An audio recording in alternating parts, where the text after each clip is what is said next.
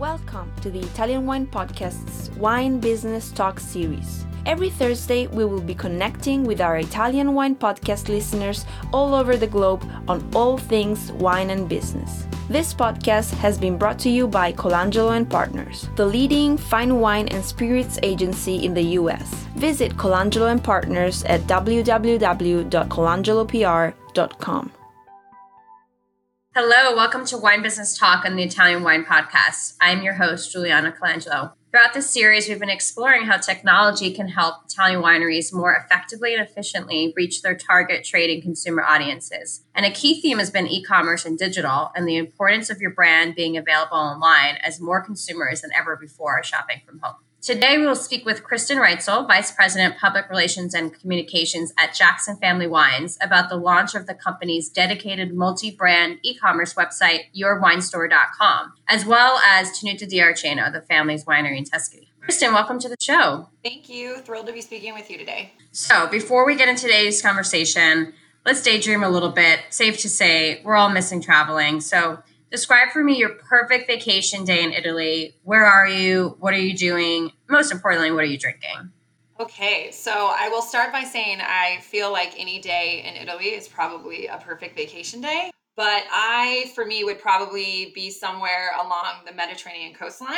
Um, I was very lucky to spend a lot of my um, time when I was a student in Italy and having grown up in San Francisco, where water is always at my back door, I felt really right at home um, when I was able to spend some time um, in those coastal towns. And I just, I love the rugged cliff sides, the seaside towns. Um, the water is definitely more beautiful and much warmer than it is here in Northern California, which is a plus. Um, but that's definitely where I'd probably be. Um, and I would definitely be having a glass of wine. So, what would I be drinking? Um, I love Italian wines. I drink a lot of Italian wines um, from all over Italy, uh, particularly be it Sagrantino, Barolo is always a wonderful treat. And then, of course, Chianti Classico. But I would say I've been really enjoying a lot of the wines from Etna recently. So I would probably be drinking an Etna Bianco. Beautiful. One of my favorite wines, too. So I'll join you there. all right. Sounds good. So, to get into the meat of today's conversation, we're going to be talking about e commerce primarily today and direct imports. But to start, can you tell us a little bit more about your role at Jackson Family Wines? Definitely. So I've been with the Jackson family for nearly eight years. And if you can probably demise from my title that I manage all aspects of communications and public relations for the wineries that the family owns across the globe, which is about 40 wineries now that they've really built and acquired over the last um, four decades. So I also manage, and I think that's going to be a lot more of what we talk about and dive in today, all the digital marketing efforts across all of the brands. And I think, you know, this of course includes social media, but it also includes all digital touch points, which is the website, email, and of course, e-commerce. Very cool. That sounds like a big job. I'm, I'm you're a busy person, so thanks for taking the time being here today. We really appreciate it. Um, so we know you before Jackson Family Wines, you started your career in tech, actually, which I imagine was a great background for what you're doing today, especially on the digital marketing and e-com side. So tell us a little more. What was that like transitioning from tech to the wine industry? And how and maybe a little bit about how you draw upon your tech background in your role today. It was actually a somewhat easy transition for me mainly because i i did grow up in the bay area around the wine industry. So i had a bit of a background and at least familiarity with the industry but absolutely was not an expert. And I think anyone that knows the San Francisco Bay Area knows that the tech industry is a pretty large industry here. So it was definitely a great training ground to really learn the best practices of PR and communications in that industry. But I think the ba- my background in tech space was incredibly important to how I approach my role in the wine industry and just my role as the head of digital and PR and communications is because if you really look at the industry and you look at the folks that find themselves dedicated to tech, they're very innovative. They want to discover something new. They want to find a new way of doing something it's very entrepreneurial it's very creative and it really pushes the boundaries and always pushes the status quo i always brought that spirit to the role in the wine industry and i really followed that spirit that i picked up in tech and i think that it's the idea that you should never really rest on your laurels and just because we're a traditional industry doesn't mean we always need to do things the most traditional way And I think the tech industry does a really good job of understanding what the consumer's expectations are. And when consumers get used to something or they adopt a new technology or new way of doing things, they very often don't revert back. They always want to move forward. And I think that we always should be doing that. We should always be moving forward. We should be innovating. We should be thinking of, you know, new ways to be it package our wine, sell our wine, meet the consumers where they are so they, they can discover our wine. And also talking to the consumer in a new way, I think is really important. And I think it's that creativity and that kind of dynamic approach that I try to bring to all of our tactics around public relations as well as digital marketing. No, that's that's a great point and I think uh, we need more people with that spirit in the wine industry willing to take those risks and adapt and, and move forward and I think if 2020 taught us anything that you know it's it's vital to, to pushing your company forward to take that approach and try new things so that's that's that's great to hear so you know getting more into yourwinestore.com what we're talking about today you know jackson family wine is a complex business. There's so many different great wineries global brands distribution company and now this dedicated e-commerce platform that spans across the entire portfolio. So can you talk to us a little bit more about how these different pieces of the business work together? Definitely. And you, you you basically touched on the it is a complex business mainly because we do have so many working elements within it. So we um, we have the wineries themselves. So we're we are a producer first and foremost. We we own the land, we farm the land, and we produce the wines for these wineries across the globe. And with that, we also have to distribute it. So we have an amazing dedicated sales force. We have you know best in class marketing team digital teams, PR teams, of course. And I think that we're all working together to a common goal. And that is, you know, we're putting the quality in the bottle. You know, we're not cutting corners. That's the number one thing we need to do is like we're dedicated to that quality first. And then from there, it's about getting our brands out into the market and be that an established brand like La Crema that has a 40 year history and a loyal customer base we're always looking for new people to discover that brand. So i think it's it's a few it's it's everyone working together to kind of meet that common goal. But ultimately i think a lot of it comes down to the customer and the brand. You know dis- consumers right now are discovering wines in so many different ways so many different ways than they were even five and ten years ago. And they're buying them through both traditional channels you know like large and small retail stores or restaurants, but they're also they're always buying winery, you know, they're buying from the wineries direct, be that because they visited wine country and they're at the winery or they're looking at their online um, their website. And they're also now buying and they always have via online wine retail stores like wine.com but i think most recently we're seeing an adoption of more use of alcohol delivery apps as well. I think not just through the when i say discovering they're not just discovering wines and finding those way to buy ways to buy them but they're also they're discovering new wines through different channels you know be that social media be that through walking into a wine shop and having a conversation with the owner. So i think all of those traditional ways that we we usually assume consumers are learning about wines they're also they're finding them everywhere. And that's where i think wineries have a real opportunity to broaden their communication strategies to to really make sure their wines are discoverable but if they're discoverable also available in more channels than just maybe the one you think your brand fits into.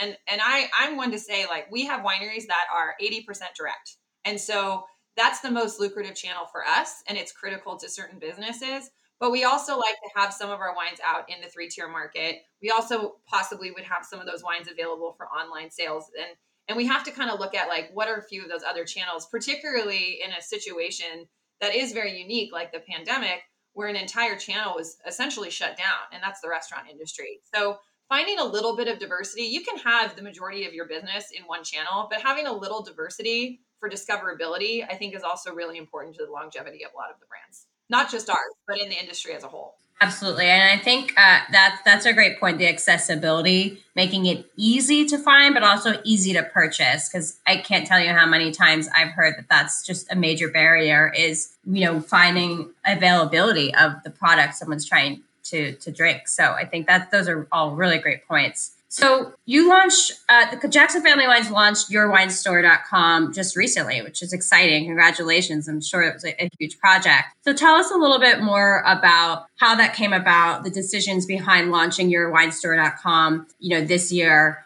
and, and what that process was like. Yeah, so yourwinestore.com was an idea that we had had for years in the company and it just it never felt like the right time or there wasn't the right energy behind it. But when the pandemic hit, we thought, well, there's no time like the present. So we um, we really moved quickly. We took an, what was an existing internal site and then we made it an externally facing site, called it yourwinestore.com and it includes it's a place where all of our wineries that we own and import are being sold. So right now it's basically just an online wine retail for those jfw wineries and imports but we've also seen a lot of success thus far so we're really just scratching the surface and who knows what it could evolve into over the next two to three years. But I think what's important, we're unique in that way that, you know, we have a large portfolio that is also diverse that we can really pull from and justify launching this dedicated online retail site because we have the diversity in our portfolio and can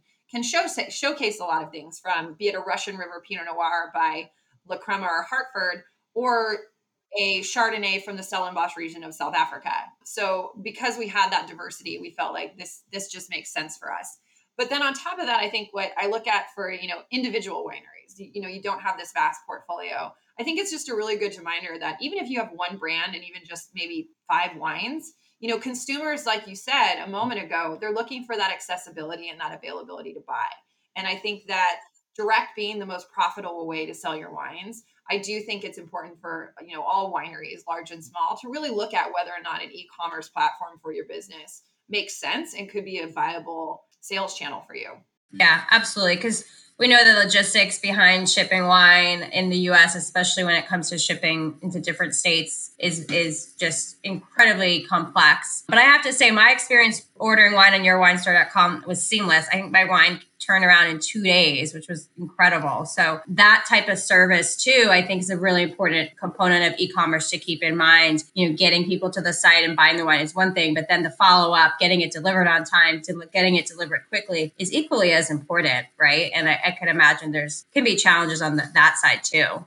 Absolutely. And I think you have to have a really good distribution partner for that reason. You know, we we we have that partner and we're really lucky to have, you know, good partners that um, you know, house our wines, ship our wines, take care of our wines so they arrive not only on time but in good condition and we're not shipping over, you know, hot weather periods and they, and they know that. And so finding a good shipping partner is really important. And I agree, it's extremely complex to navigate the different state laws and the shipping laws in this country. And because we do have, you know, businesses that had e-commerce, you know, e-commerce cart, they had carts on their website. So we had a lot of that figured out before we launched your wine store, of course. But at the same time, that's why I always say, I think that even if it's not an area that is viable for your for your winery i think it's worth a conversation to think about whether or not it is a good idea and it is something that you want to go go down that path because for a winery that has never shipped out of state be it let's say they're in california they're a small winery and they've never shipped out of state. Yeah it's it's a lot of there's a lot of logistics that and a lot of things you're going to have to figure out and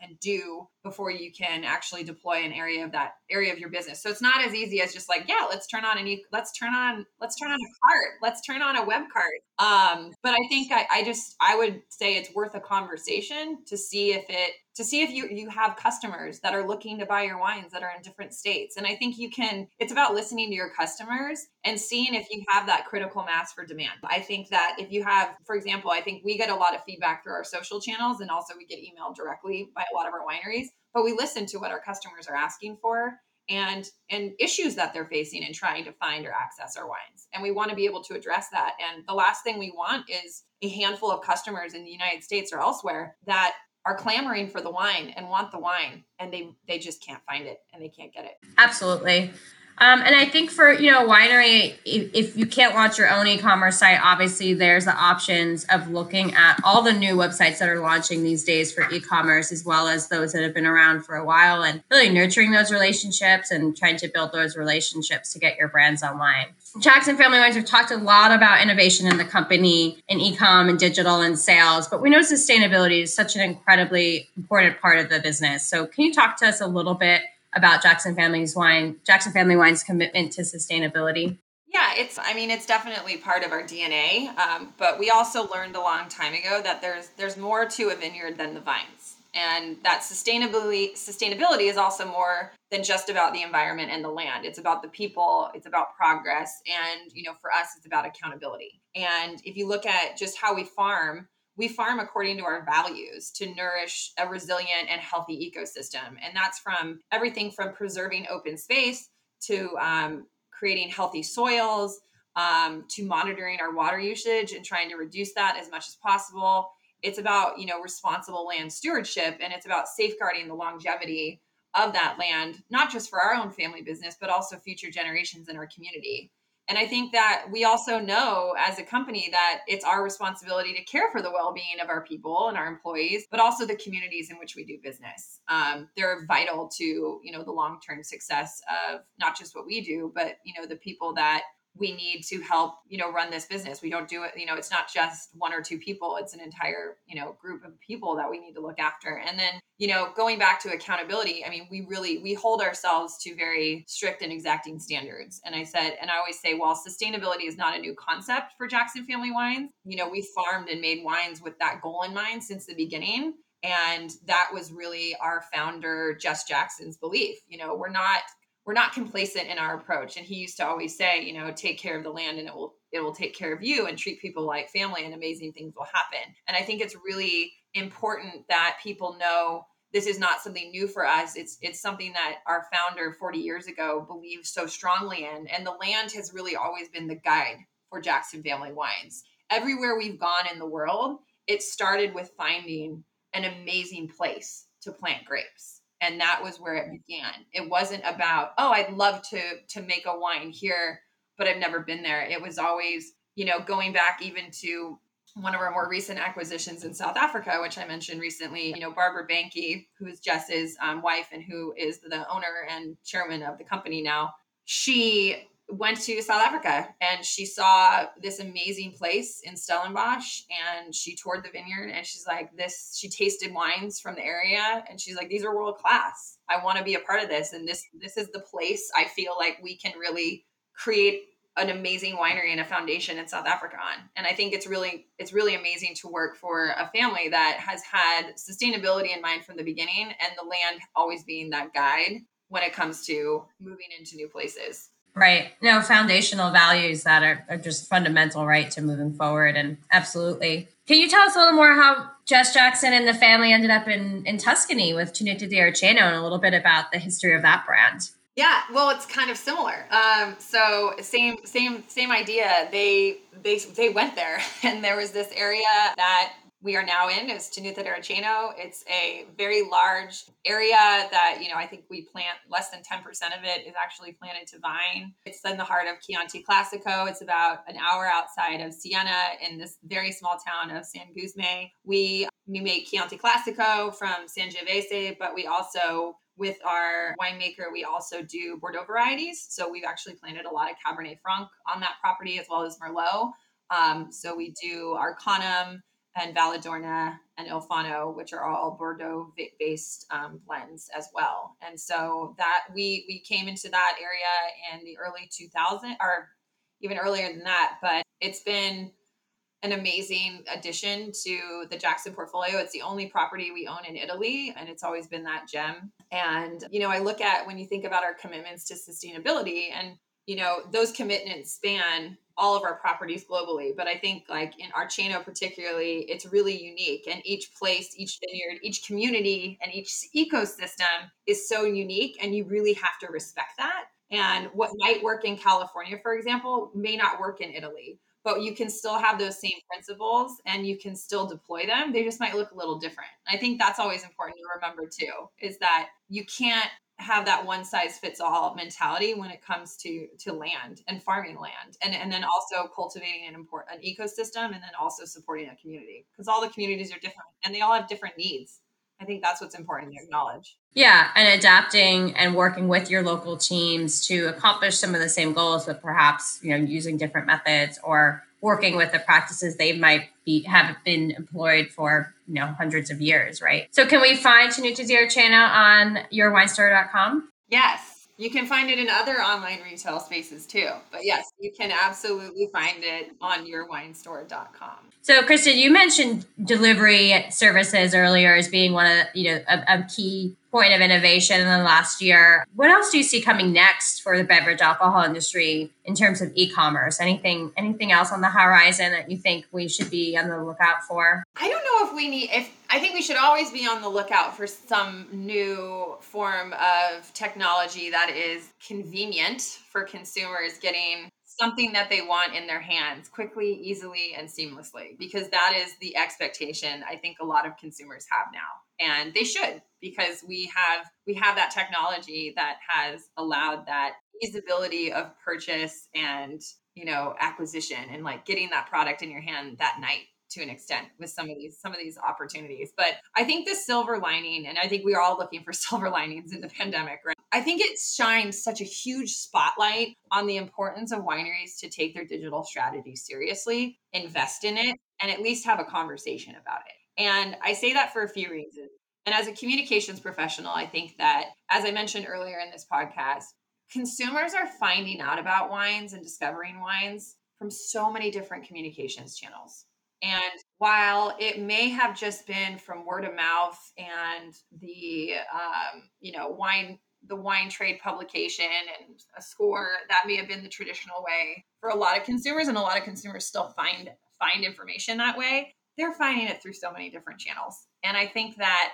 it's made public relations a much more dynamic and intense career because you're having to really manage manage and outreach to all those channels and work with all those you know different be it influencers be it people in the trade that have you know a digital presence and are you know taking their credentials to the next level and becoming these like digital experts in wine. Just more people are accessing information from different ways. So i think that you have to understand like what those communications channels are and if they're digital really making sure your voice is there. And then it also, I, I remember Shopify put out their annual e-commerce report. And the one thing that they said was kind of the overarching thing was the pandemic really left an enduring mark on the consumer landscape and that years of change, years of change happened in a week and weeks.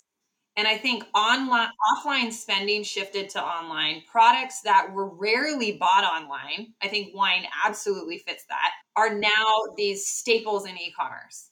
And so that immediacy, that convenience, and that speed of that consumer demand, that's become the new normal. And I think when you look at products that were not traditionally bought online or consumed on, you know, found online, delivered to your home, delivered to your place of work, um, wine definitely fell into that. And I don't see that changing. I think that if people think kind of post pandemic that we're all just going to go back to the traditional way we bought wine and abandon the online aspect of that, I think that would be a, a that would be wrong to assume that. And I think that this is the new normal. And if you haven't started talking about it for your own business, I highly recommend you do because people are going to continue to seek wine out online.